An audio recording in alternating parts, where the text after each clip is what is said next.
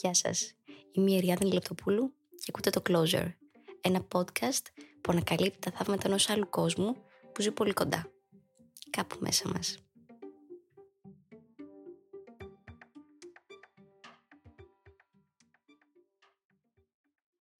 Ίσως μία από τις πιο τρομακτικές πτυχές της επαγγελματικής ζωής είναι ότι θα μας ζητηθεί να έχουμε συναδέλφους. Ο συνάδελφος είναι ένα είδος ανθρώπου με ιδιαίτερες ικανότητες. Μπορεί να μας οδηγήσει από το να χάρουμε την ψυχραιμία μας και την ηρεμία μας μέχρι το να κλαίμε θόρυβα στις τουαλίτες του γραφείου. Οι εργασιακές σχέσεις θα έλεγε κανείς ότι είναι εξίσου πολύπλοκες με τις ρομαντικές μας σχέσεις. Πολλοί από εμάς έχουμε βιώσει καταστάσεις και συναισθήματα στην επαγγελματική ζωή όπως θα μπορούσαμε να είχαμε βιώσει και σε μια ερωτική σχέση. Μανία, πικρία, απογοήτευση, παιχνίδι εξουσίας, προδοσία, ζήλια, ψέματα. Ποιος δεν έχει αισθανθεί ότι μαχαιρώθηκε πισόπλατα από έναν συνάδελφο; Ή δεν απογοητεύτηκε από ένα αφεντικό που έδειχνε ολοφάνερα την αδυναμία του σε κάποιον συνεργάτη μας; Ποιος δεν έχει πληγωθεί όταν κάποιος συνάδελφός μας πήρε τα εύσημα για την δικιά μας δουλειά ή όταν μας κατηγόρησαν αδίκως για πράγματα που δεν έχουμε κάνει; Πόσοι από εσάς θυμάστε εκείνα τα βράδια που σκεφτόσασταν μανιωδώς, χάνοντας τον ύπνο σας προφανώς, τον άνθρωπο στην δουλειά που σας έκανε να νιώθετε τόσο μίζερο και δυστυχισμένο, ενώ το άλλο άτομο κατά πάσα πιθανότητα κοιμόταν ήσυχα και ωραία. Όπως λέω πάντα, όλα είναι μία απόφαση.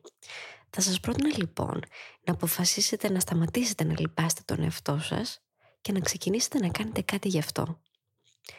Παρακάτω θα βρείτε έναν μήνυ οδηγό επιβίωσης.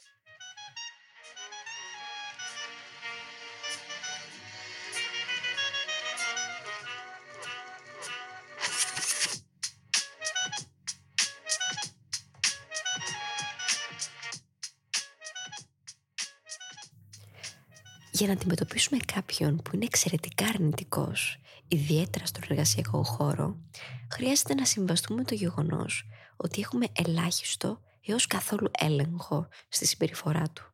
Μόνο στο πώς αντιποκρινόμαστε σε αυτήν. Με άλλα λόγια, ο χρυσός κανόνας είναι ο εξής. Αλλάξτε την κατάστασή σας, πώς, αλλάζοντας την στάση σας. Για να αλλάξουμε την στάση μας πρέπει να αναπτύξουμε την συνήθεια της αποστασιοποίησης με την έννοια να βγάλουμε τον εαυτό μας από την εξίσωση του άλλου μια εσωτερική απόσταση δηλαδή και να μην παίρνουμε τα πράγματα τόσο προσωπικά. Δεν υπάρχει μεγαλύτερη δύναμη από την ικανότητα του να αποσύρει κανείς τα συναισθήματά του από δεδομένες στιγμές και να σκέφτεται ότι αυτή η συμπεριφορά δεν έχει να κάνει με μένα, δεν έχει σχέση με μένα.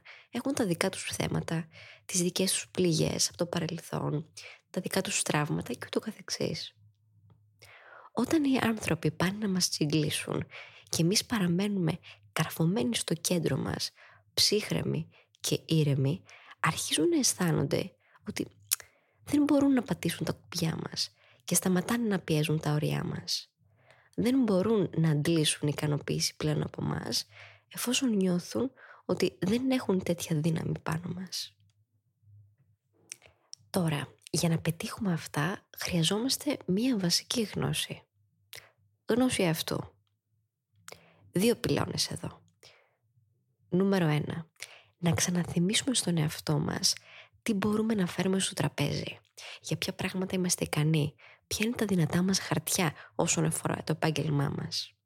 Μέσα από αυτή τη γνώση θα πάρουμε πίσω τον χαμένο μας αέρα και την αυτοπεποίθησή μας στους επαγγελματικούς χώρους.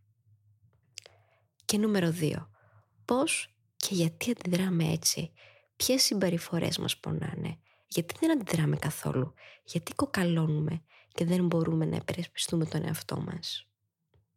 Μέσα από αυτή την γνώση αυτού μπορούμε ευκολότερα να ερμηνεύσουμε τον χαρακτήρα και τα κίνητρα πίσω από τις πράξεις των άλλων, αλλά και να καταλάβουμε ότι η δικιά μας δυσκολία να αντιδράσουμε απέναντι στις κακοποιητικές συμπεριφορές έχει να κάνει περισσότερο με το ότι κατά πάσα πιθανότητα είμαστε τραυματισμένοι και πληγωμένοι παρά μικροί, άχρηστοι και ανίκανοι. Γενικότερα, ο καθένας μας έχει έναν ιδιαίτερο τρόπο να βλέπει τον κόσμο, να ερμηνεύει τα γεγονότα και τις ενέργειες των ανθρώπων. Το πόσο αντιδράμε σε δεδομένες καταστάσεις και ποια πράγματα μας ενοχλούν έχει να κάνει ως έναν πολύ μεγάλο βαθμό με το τι το έχουμε μέσα μας. Με τραύματα που έχουμε βιώσει από την παιδική μας ηλικία, αλλά και συσσωρευμένες απογοητεύσεις και προσβολές που έχουμε βιώσει στην ενήλικη μας ζωή. Τα τραύματα και οι απογοητεύσεις μας δημιουργούν πολλές φορές αυτή την βασανιστική αίσθηση ότι είμαστε άχρηστοι και ότι δεν αξίζουμε τα καλά πράγματα της ζωής. Και κάπως έτσι υιοθετούμε μια αρνητική και φοβισμένη στάση απέναντι στην ζωή και απέναντι και στους ανθρώπους. Γενικότερα, είναι κομμάτι της ανθρώπινης μας φύσης να εσωτερικοποιούμε τις φωνές των γονιών μας. Εάν ήταν πολύ αυστηροί, αυταρχικοί και επικριτικοί με μας, θα τείνουμε να είμαστε μόνοι σε μία άμυνα απέναντι στους άλλους. Αν είχαμε γονείς που μας λέγανε «Εσύ δεν ξέρεις, είσαι μικρός», ενδέχεται να νιώθουμε ότι δεν έχουμε κανένα δικαίωμα να εκφράσουμε την δυσαρέσκειά μας. Αν από την άλλη δεν νιώθαμε το αγαπημένο παιδί της οικογένειας, αυτό στην ενήλικη μας ζωή ως αποτύπωμα θα έχει το να προσπαθούμε συνεχώς να λέμε σε όλα ναι και να είμαστε υπερβολικά πολύ καλοί μόνο και μόνο για να μην αναστατώσουμε, να μην μας μαλώσουν. Εδώ φαινομενικά καταλαβαίνουμε ότι βρισκόμαστε στο γραφείο στο παρόν αλλά στο ασυνείδητό μας μπορεί να είμαστε ακόμα πίσω στον νηπιαγωγείο ή στο πατρικό μας τρεις δεκαετίες πριν. Όσο περισσότερο μπορούμε να καταλάβουμε τι οδηγεί τις πράξεις και τα συναισθήματά μας, τόσο τα δικά μας όσο και των άλλων, τόσο περισσότερο μπορούμε να εξηγήσουμε, να συγχωρήσουμε, να προσπεράσουμε ή ακόμα και να διαφορήσουμε. Και για το τέλος, κάτι πολύ πολύ σημαντικό είναι η σύμμαχή μας στη δουλειά. Μια σημαντική τακτική είναι να καλλιεργούμε φιλίες στη δουλειά είναι το αντίδοτο για εκείνους που θα μας κάνουν να νιώθουμε μιζέρια και στεναχώρια. Δεν χρειάζεται να είναι κάποιοι που θα εμπιστευόμαστε τα πιο βαθιά μας και τα πιο σκοτεινά μας μυστικά. Μια απλή ανθρώπινη σύνδεση. Για να αντιμετωπίσουμε τους τοξικούς συναδέλφους είναι πολύ σημαντικό να μην αισθανόμαστε μόνοι.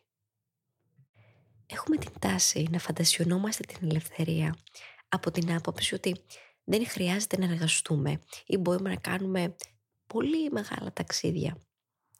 Αν εμβαθύνουμε στον πυρήνα της, η ελευθερία σημαίνει να μην φοβόμαστε να απογοητεύσουμε, να αναστατώσουμε ή να απομακρυνθούμε από τους άλλους. Κρύβει μεγάλη ελευθερία η υιοθέτηση ενός γενναιόδρου πνεύματος προς τους άλλους αλλά και προς τον εαυτό μας να κρατάμε μια υγιή απόσταση από αυτά που μας ταράζουν και να πάψουμε να παίρνουμε τα πράγματα τόσο μα τόσο προσωπικά. Είναι απαραίτητο να μάθουμε να προστατεύουμε τον εαυτό μας, να είμαστε καλοί αλλά όχι αφελείς και να τους δείξουμε ότι δεν είμαστε καθόλου πρόθυμοι το να δεχτούμε οποιαδήποτε κακή συμπεριφορά. Έτσι, στην ψυχή μας δημιουργείται χώρος για πιο πνευματικές και υψηλές αναζητήσεις, αλλά και για δημιουργία. Είμαστε πιο ήσυχοι για να χαρούμε και να απολαύσουμε. Εξάλλου, γι' αυτό δεν έχουμε γεννηθεί.